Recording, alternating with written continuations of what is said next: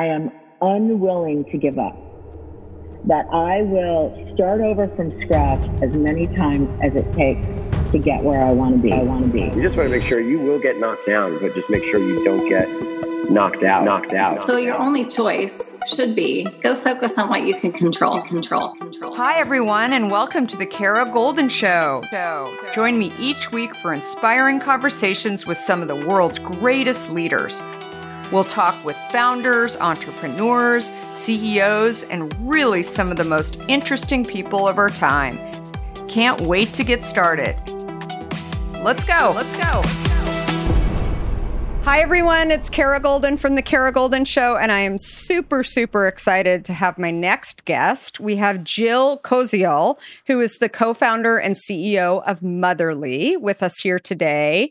And Motherly is an online destination empowering mothers to get the info they need with tons of amazing stuff, expert content and innovative product solutions all over the place.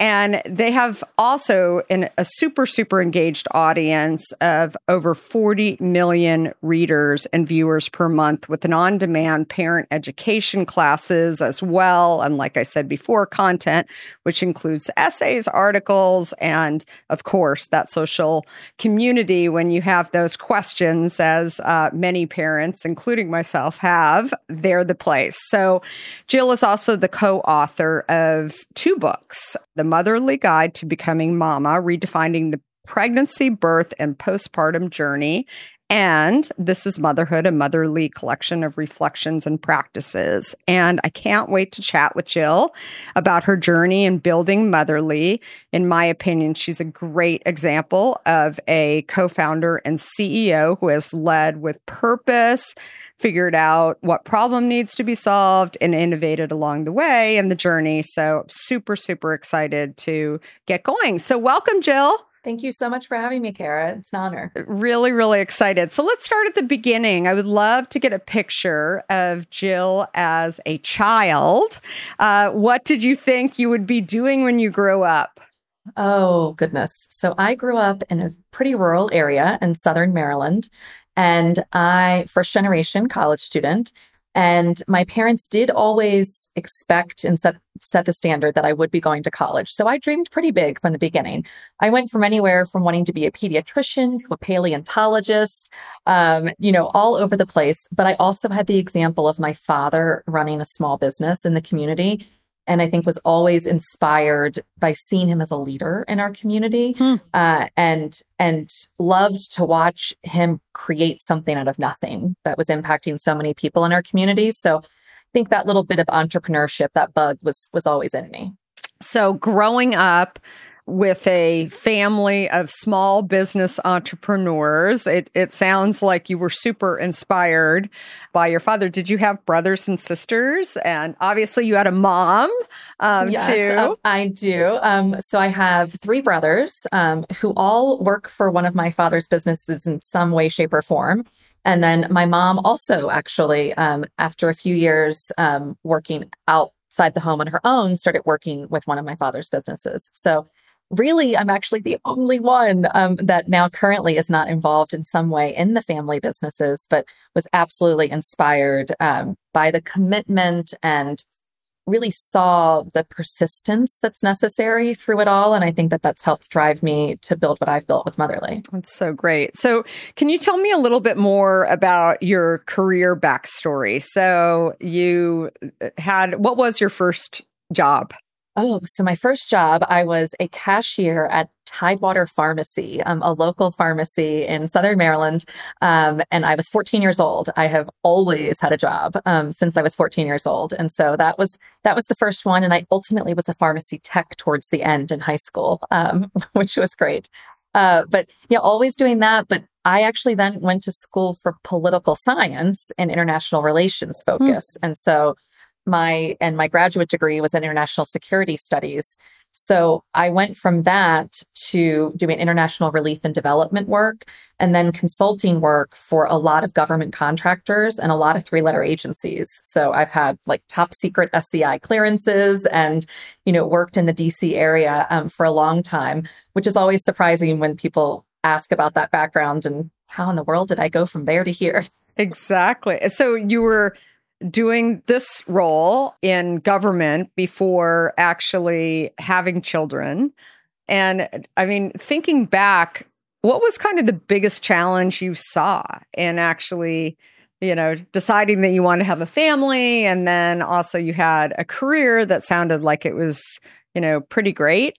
Uh, and what what was sort of the big challenge? Yeah, it was. I was a business director in a in a boutique consulting firm doing really important work that mattered, um, supporting you know national security in, in, in our country. And the thing, as I was thinking about having a family with my husband, was you know the same question that unfortunately every mother is faced with is like, how do I make this work? How do I maintain this career that I have worked so hard to have? How do I maintain that while also you know giving my all to this this new role that I intuitively knew would be the most important role in my life. And how often have you thought about learning a new language only to be stopped by that memory of yours from the last time you tried to learn a language when it didn't go so well?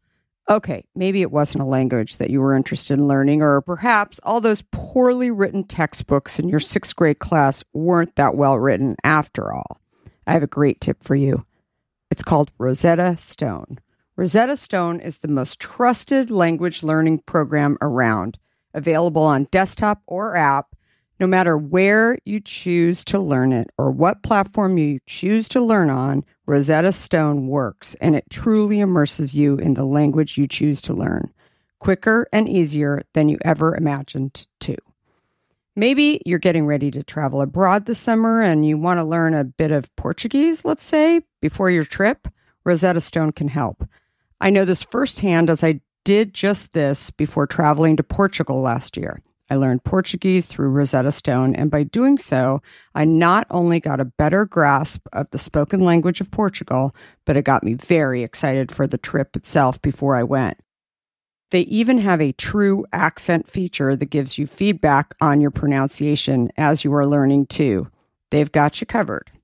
Rosetta Stone's trusted experts are the real deal. They've been helping people just like you for over 30 years, helping millions of people to learn Spanish, French, Italian, German, Korean, Chinese, Japanese, Dutch, Arabic, Polish, and my favorite, Portuguese. The lessons are five to 10 minutes long and include practical exercises so that you can pick up the language naturally, first with words, then phrases, then sentences no English translations either. So you really learn to speak, listen, and think in the language you are focused on, helping you get the long term retention you are looking for. And who wouldn't want that? Don't put off learning that language. There's no better time than right now to get started. For a very limited time, the Kara Goldin Show listeners can get Rosetta Stone's lifetime membership for 50% off. Visit rosettastone.com slash today. That's 50% off unlimited access to 25 language courses for the rest of your life. Redeem your 50% off at rosettastone.com slash today today. In today's world, which I will admit can at times seem filled with too much of the wrong information, it's essential to find a good source that truly gets to the heart of what I want to know. I am super excited about our next sponsor as I've been a big fan of their content for some time now. That sponsor is the Washington Post. Their depth on topics from business to tech isn't just impressive, it's essential reading for me. Whether I'm catching up on the latest tech trends or understanding how the day's news truly impacts my family, the Washington Post is my trusted source. Let's talk specifics. Their business and tech coverage, absolutely top notch. Just imagine having the most insightful articles at your fingertips, including the unparalleled AI reporting from Drew Harwell or the pulse on tech and online culture from Taylor Lorenz. And the best part? You can listen to articles just like you listen to this podcast, making it perfect for your busy lifestyle. I was just reading an article from one of my favorite Washington Post writers, Frances Stead Sellers. She covers entrepreneurs like myself, but also covers other interesting topics, including health, as well as some very interesting books. I also love getting their For You newsletter, which is their roundup of stories tailored just for my interests, right in my inbox every evening. The Washington Post app is super well done, I think. It makes it incredibly easy to stay up to date and follow my favorite journalists on the go. And if you ever thought that the Washington Post is just about politics, think again. They cover everything under the sun from climate and culture to crosswords and cooking, providing a world of surprising stories and vital insights. Okay, enough of the love fest that I have for the Washington Post. Here's the deal being a listener of The Kara Goldin Show has its benefits, and this one is too good to miss. Now is the time to sign up for the Washington Post. Go to washingtonpost.com slash Kara Goldin to subscribe for just 50 cents per week for your first year. That's 80% off their typical offer. So this is truly a steal. Once again, that's WashingtonPost.com backslash Kara Goldin to subscribe for just 50 cents per week for your first year. So I really struggled with thinking about travel and commute time and you know, how to balance those things while still not losing myself mm-hmm. in all of it. No, absolutely. I remember that uh, so well when I was uh, trying to work and and you know really kind of encourage my career to go uh, where I wanted it to go. But I also really felt the importance of having a family and and spending more time with my kids before I was going to lose uh, that time. So I absolutely understand that. So, what led you to start a media company focused on motherhood? So there was one stop in between. Uh, my my husband served in the military. He went to the Naval Academy and was a submarine officer. And as he left the, his military service, he went to Stanford for business school, and that's what moved us out to the Bay Area. And that is where that entrepreneurship bug really kind of latched onto me. And so when we moved, we had only a six month old, um, our daughter. And I, within a month or two, I had identified a gap in consumer product and baby goods um, where I was swinging my daughter at a playground where there were no baby swings. And it felt very awkward to be holding her and trying to swing. It felt dangerous. And so um, I invented, patented, and brought to market um, with a co founder um, a product called the Swingies that converted regular playground swings to toddler swings. And so that was actually my first entree into entrepreneurship on my own, separate from my family. That was an opportunity to really cut my teeth and make all of the, you know, first time mistakes along the way.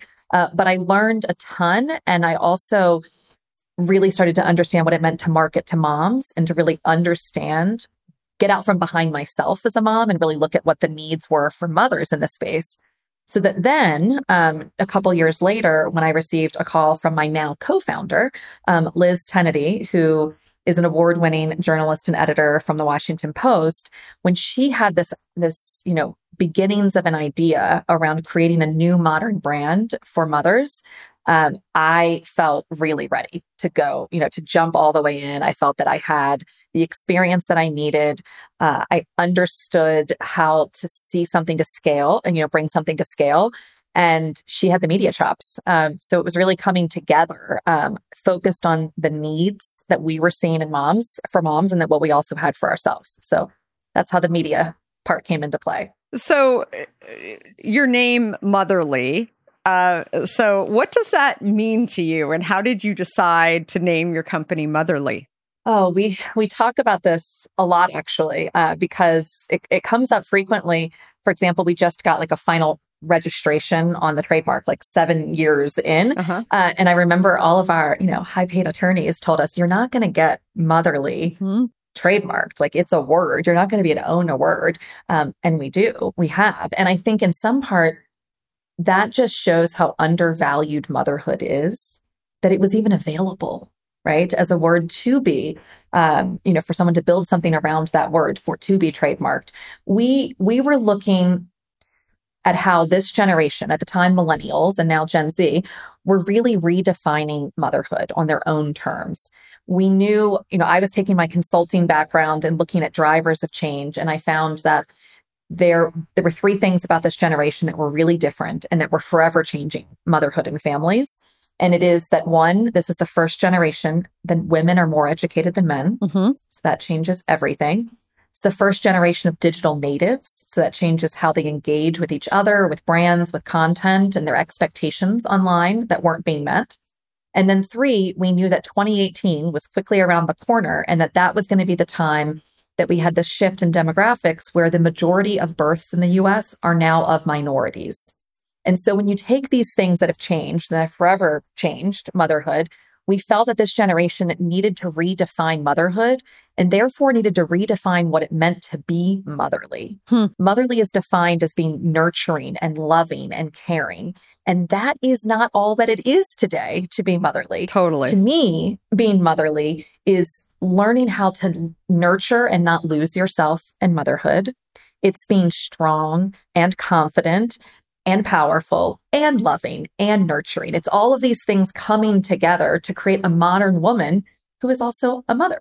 Absolutely. And you touched on this right before we got started, too, but how, you know, especially when you are a mother and you're raising your children, what are you showing them, right, in the process and the strength? And I think that that is when I talk to women across the US, uh, you know, that have children, I think that it is something they put as a high priority value um, for, you know, what do you want your legacy to be? And it's not just to people that are not in your family, but to your own family and your own children. I mean, it means a lot. Absolutely. You want to lead by example and lead with authenticity uh, so that your children can see that you've lived a full and intentional life, right? In a way that they can aspire to. And that I think in a different way, maybe than in the past, mothers now are are trying to show that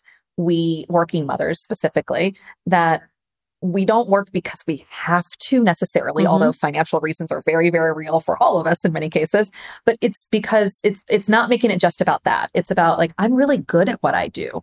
Um, i really enjoy it. I'm making a difference in the world and i'm providing financially for my family. And so leading by example for all of those reasons so that you know and and saying like i'm i feel really lucky and blessed that i've found a career that does that and i hope you find the same I love that. No, it's so great. So you founded Motherly in 2015, and uh, you touched on this just a minute ago with getting that trademark seven years later. We have uh, very similar stories around that with the word hint for sure. Uh, but they say that women only get 2% of the VC money um, that is out there. Um, not sure what the stats are for mothers, uh, because I think there's definitely a bias towards uh, women Oh, who yes. walk in the door for sure, um, who have uh, who have children, even if they're not coming in with their stroller or baby Bjorn. I think people are figuring it out. I certainly, when we were raising money, had questions from investors asking me when they knew that I had four children when I started Hint. They wanted to know who was uh, taking care- care of the children. They never once asked my husband, um, who was our chief operating officer, um, you know, who was watching the children, which is a whole other story. But can you share a little bit more about what that experience was for you and Liz too, um, when you were out raising money? Yes. So it was hard for all the reasons that you said. And just to have your listeners remember, 2015 looked a lot different than 2022, thankfully. This was before the Me Too movement. This was Mhm. before women really found their voices and, and I and, and demanded more of a seat at the table.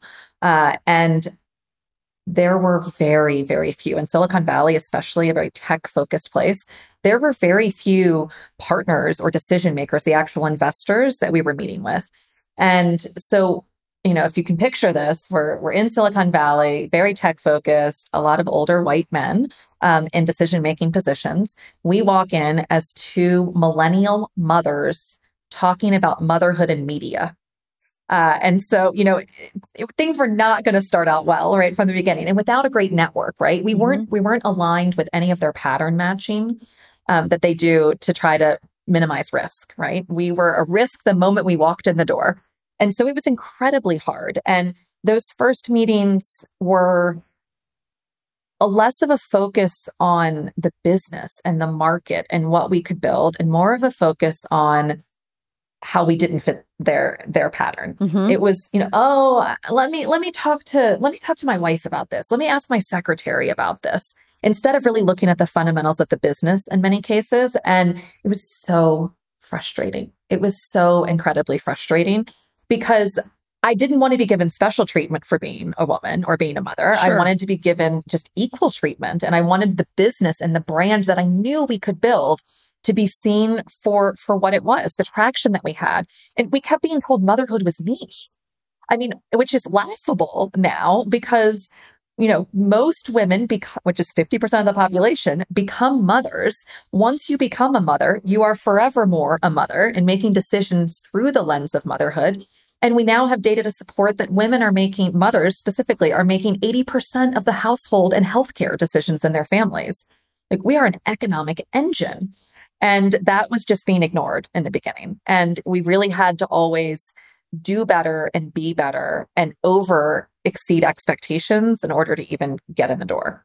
Yeah, I totally agree. I mean, we had this a very similar situation when we were raising money too. When I shared with people that I had had a, a- an addiction to diet soda, we had more men who would say they weren't diet soda drinkers, and so they would say, "Oh gosh, I'll have to talk to my wife about that." Mm-hmm. And I always say to entrepreneurs if they actually say that they're going to speak to somebody about something, the chances are very slim that they actually Oh, yeah. will. just Right. just close that door. I mean, you have to kiss a lot of frogs before Kiss you a you lot know, of find your frogs. Yeah, but it's the same story. And, you know, I was, I've became a quick study on it. Mhm. On, you know, Mhm. it was just a uh, way to actually end the meeting, And- right? And, now I just yesterday was I try to pay it forward and uh, advise other women or in early stage businesses to talk through like their fundraising process and the such.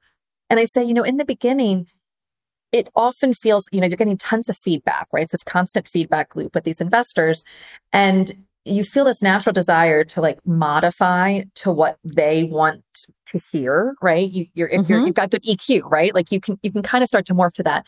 But instead of thinking about how you can fit into their mold and th- fit through their gates, I really recommend that they, you know, flip flip the perspective so that really if that's that's not the kind of investor you want, right? Like this is a long-term relationship in most cases with investors and so you're trying to to see what gates they get through for you. Like Totally. flip that switch in your head because to your point if they ask that question or they make that point, like let's not waste anyone's time. Like they're not right for you, Yeah. not the other way around. No, absolutely. And if you see signs that they're going to have a hard time kind of getting their arms around your business, run. Right? Yes, because exactly. that is just the um either you're going to waste a lot of time um Mhm. trying to uh put a, you know, square peg in a round hole or you're going to be sorry. I think in the end that that they have partnered with you in some way. So absolutely. It's so such critical learnings and advice there for sure. So you have founded a company or co-founded a company and scaled a company um, during a, an incredibly crazy time. Um, what are some of the big things that you've learned along the way? I mean, you had never been through a pandemic. Um, now you have, Thankfully. as I was, woohoo! Like just add that to the list of crazy that you've been through and survived. Um, but what are some of the big things, a couple of them that you've really learned about entrepreneurship? So this this pandemic nearly broke me. It nearly broke Motherly, and it nearly broke all mothers. Uh, Mhm. and you know that disproportionately, especially working mothers uh, outside the home, we disproportionately carried the weight of this pandemic and the burden of it. And as a company employing 90% working mothers on our Mhm. staff, it was tough. Uh, this was absolutely the most challenging time for us. There were certainly days where I felt like I couldn't go on. I moved my family from California and a community that I loved to Park City, uh, Utah, to get my children in school full time because I needed that backstop. I needed that support structure in place so that I could work and that. I could lead Motherly. And so, what these these challenging times for mothers and therefore for motherly um, taught me a lot of really important lessons that I carry with me. Um, one as a leader was to just lead often, you know, with authenticity. Uh, I I think I I know I spent my 20s and 30s as a leader watching and picking pieces of what other people did and and trying them on for size to see what kind of leader I, I was. And I also care, you know, again, knowing that so few dollars go to women and especially to mothers, I also took on a um, a more traditionally masculine approach in some ways to leadership and that was not speaking truth to my power in a lot of ways. And so during the pandemic, I showed up as my most authentic self as a leader. And I think that that showed with my team. Um, I was vulnerable with them. I spoke to them, at, you know, explained the hard decisions that we were making from a financial and a staffing and all of these different things that we were doing. Um, and that was a big lesson that I think I'll always carry with me as to how to really connect directly. And we've always been remote. We've been a 100% remote company since 2015. Hmm. But it was it the fact that, you know, our, we weren't skipping a beat with our team working from home, but we were impacted by the fact that now they were working from home with children mm-hmm. without childcare and learning how to connect with them at a, at a different level um, required more authenticity from me and for me to show up in different ways. So that, that would be one. Um, I also learned how to, because our team could truly, without support and governmental support, and in many cases, family support, could not be as productive as as they once were i had to work with them to radically prioritize to understand what that really meant to to let go of some things and just do the must do's right mm-hmm. um, and and hold some of those can do's and wish we could do's for later um, to really radically prioritize and then also learned the lesson of the necessity of cross training our team hmm. knowing that we had a small team and that people were going to be out for different points. They were going to have, you know, COVID issues and COVID challenges and with childcare and with their health themselves. And that was really challenging, but I think again, something great lesson to, to learn from. Um, and then the last one was I speak a lot about with motherly, the reason we focus on mothers is that when a mother thrives, a family and communities can thrive, but mm-hmm. it all mm-hmm. starts with her, right? She's the center of it.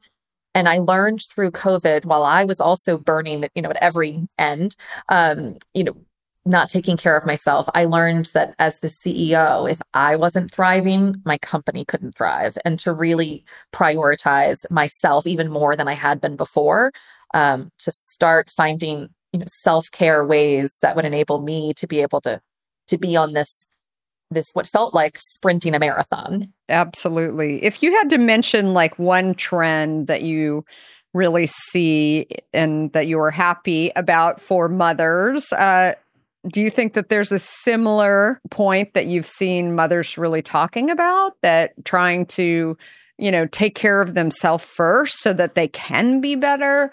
We are far from a place where mothers will put themselves 1st mm-hmm. um, I, I still, I, I, don't think we're there yet as a whole, um, as a society. Um, I think martyrism and, you know, that is still what's expected of mothers in many ways. But I think what has shifted, we, we had actually named Motherly had, had started the seeds of a movement at the beginning of 2020 called Year of the Mother. Mm-hmm. This was the, going to be the year. This is pre-pandemic. Such innocence. Um, we were going to create an, a platform of what mothers needed and what we were demanding that we needed to have from governmental, employer, and societal support in order to support mothers so that we could, in fact, thrive. And we had a whole platform, we had a whole group. It was a fabulous thing. It started in January, and then the pandemic came. And what I think the silver lining is that it was the year of the mother. It was the year that we finally, as a society, understood the value of caregiving. Mm-hmm. We finally got it. It was in our faces. It was in our Zooms. It was, you know, it was everywhere. Finally, we could not expect women or parents generally to pretend that they weren't parents when they were at work. And because the children were there, it was part totally. of everything. And, and I think that that has shifted the conversation. I think we are closer now than we've ever been to um, governmental support for paternity leave for affordable childcare and these things that need to be structural support systems that mothers and parents currently don't have. I think we're closer than ever. And I think that the pandemic, as hard as it was, put us to a breaking point where we're now demanding that um, and using our voices and our votes to make it happen. Yeah, I hope so. I still worry, you know, that there aren't enough women and mothers standing up and uh we're tired yeah i think that's i think that's true um and uh and i'm hopeful that even you know the next generation will start standing up because i think it's really important you know kara it's also i've tried to again shift the dialogue a little bit because it's no longer a nice to have mm-hmm. to have mothers in your workforce and in your leadership roles. Totally. And it, it's now a business imperative because this is your most educated cohort. Yeah. Right. And and she's having children later. And so she's moved into middle management. You spent money and time and energy training this person with a ton of institutional knowledge. And again, most educated cohort, it's a business imperative, not a nice to have. And we we need women in the workforce to be economically competitive in the world now. And so because of that, if you if you put it into economic terms, like why we need to do this, then providing structural support to make it happen makes sense. I mean, during World War II when women went to work for the first time in factories to support the war movement, women were able to drop their children off at government sponsored daycare facilities those caregivers, which were professionals, would take their those children to the doctors if they needed and care for them during the time. And then when the mother picked the child up, they would give them a casserole so that, that they had prepared so they could have dinner wow. waiting for them. We have models in the United States of when we've made this work. And so I'm I am hopeful. I'm I'm optimistic that we're we're starting to see and talk about this more and that's the first important step. I love it. So you created motherly, obviously. And then every year you also have a you conduct a study of mothers called the state of motherhood. This is the largest study by far um, of of mothers. Can you share a bit more about some of the results and why they've been surprising to you maybe um, along the way? Absolutely. When we first did this it was again motherly with having the largest, most engaged audience of mothers in the US, we wanted, we felt a responsibility to be her voice mm-hmm. and, and to share that data. And so this isn't just, you know, a poll or a survey. This is a statistically significant study that all of, you know, only nearly 20,000 women this last year, mothers completed the survey and we weighted it to the demographic data. And so this is legitimate, credible research, uh, research that's being used other places now. And the things that surprised me, you know, over the years, um, one, how demoralized even before the pandemic women were about being able to make work and family life work happen for yeah. them. Yeah. Um, and how unsupported they felt by our society.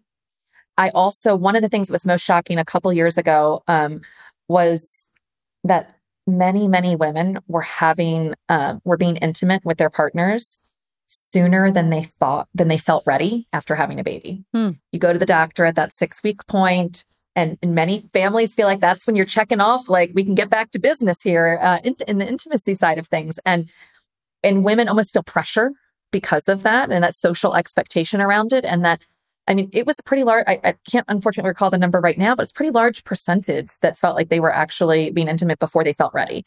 And that was an important conversation for us to bring to light and to have a conversation on.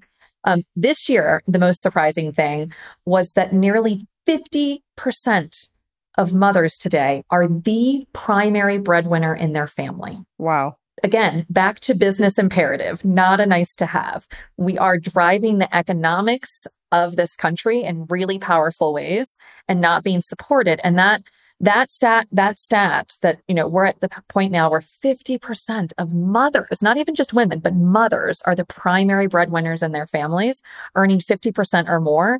Um, to me, even though I've seen it coming and I, and I see it watching, that was still just amazing to see that stat come to life. Wow, that's that is so amazing. Uh, really, really interesting to think about. So, do you think women will? I, I think there's a combination going on right now of the great resignation and also mm-hmm. um, you know women who had to leave Mm-hmm. Um, I've always said they they didn't choose to leave; they had to leave. Mm-hmm. I mean, it mm-hmm. was the obvious choice because many of mm-hmm. those women uh, were not uh, the breadwinners, were not making the mm-hmm. most Mm-hmm. amount of money um, in the household. But do you think that they will be going back. I mean, at what I somebody said to me the other day, oh, it's really challenging to find work. I'm like, what are you talking about? I mean, I think that the world has opened up even more for mothers to be able mm-hmm. to, if you mm-hmm. choose. Um, Mm-hmm. To be a working parent, you could work part time, you could work full time, you could work for a company across the globe if you chose to. There's so and, and and the pandemic did help. There's a lot more, you know, knowledge workers. It's certainly a privilege, um, but there's a lot more remote opportunities which help working Mhm. parents, you know, in many many ways. You know, I I do think we'll turn it back because these are educated women that, to your point, were were in many ways forced to. It's not a surprise that the largest resignations were in September, um, right as schools were supposed to be going back into session and weren't going back um, in in the same way. And so, um, you know, I when I looked back and even seen this in my own workforce, this generation, the millennial and Gen, you know, increasingly now Gen Z generation that were in the throes of this and early motherhood and, and trying to work and make it happen. This generation was with their partners being really intentional about the kind of partnership and family they were having. I think they were trying, I saw that we were trying to create a different kind of family than the one we were raised in. We were trying to create one that was more equal, that w- was more balanced in form of, uh, in terms of partnership and responsibilities. And that's hard to do. It's Mhm. hard to break out of generational, you know, traditions to build something different and something new. And I think again, coming upon 2020, like I think we were making real change and real progress in that. The challenge is that the pandemic was a crisis. And when faced with a crisis, we revert back to what's comfortable and what's normal for us.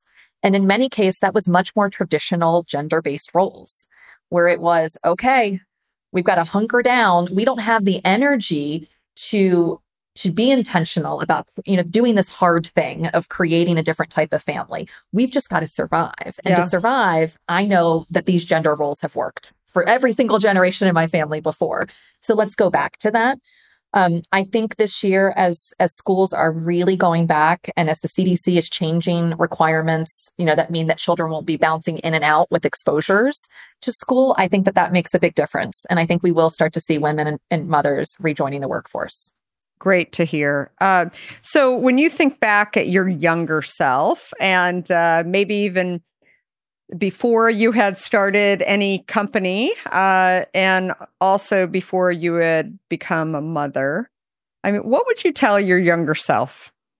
I said this to my husband the other day. Park City is beautiful. We were driving through Park City with our two daughters. We were, um, in the back of the car on Sunday. We were heading out for our annual Yes Day, which probably seen the movie and you know just the day we say yes to everything to our children. And um, I told him, I said, "Wow, if our just married newlywed selves could see our life right now, driving through Park City." With these two beautiful, healthy daughters in the back, like living our best lives in terms of our careers, doing things that we love. Like, would we even believe it? I mean, the fact that we lived in Utah would be shocking, I think, to both of us. But, you know, would we believe any of this? And he's like, oh my gosh, I would absolutely not. And I said, what I would give to have just like a, a snapshot of this moment right now for back then. Because what I would tell myself is like, wow, it's going to be challenging. It's going to be hard. It's going to be beautiful. It's going to be chaotic, but it is going to be so worth it. Yeah. That's what I would tell Oh, myself love- because it's, um, I feel really lucky. I mean, every season of motherhood is different, and I'm in a pretty sweet one right now. Oh, I love that. That's such a great note to end on. So it was such a pleasure to speak with you, Jill. And thank you so much for so many of the great insights and all the great things that you are doing to not only help uh, working mothers but parents and and just be a resource um, for so many people to know that they can do something really really great and helpful to so many people. So thank you again for the conversation and for making the time. And thanks everyone for listening too uh, and we will hopefully uh, have you back at some point to talk more to Jill. We we absolutely Thank really you. enjoyed this. So Thank you again. Thank you. Thanks all for listening to this episode. We hope you enjoyed it. And I want to thank all of our guests and our sponsors, and finally, our listeners. Keep the great comments coming in. And one final plug if you have not read or listened to my book, Undaunted, please do so. You will hear all about my journey, including founding, scaling, and building the company that I founded, Hint.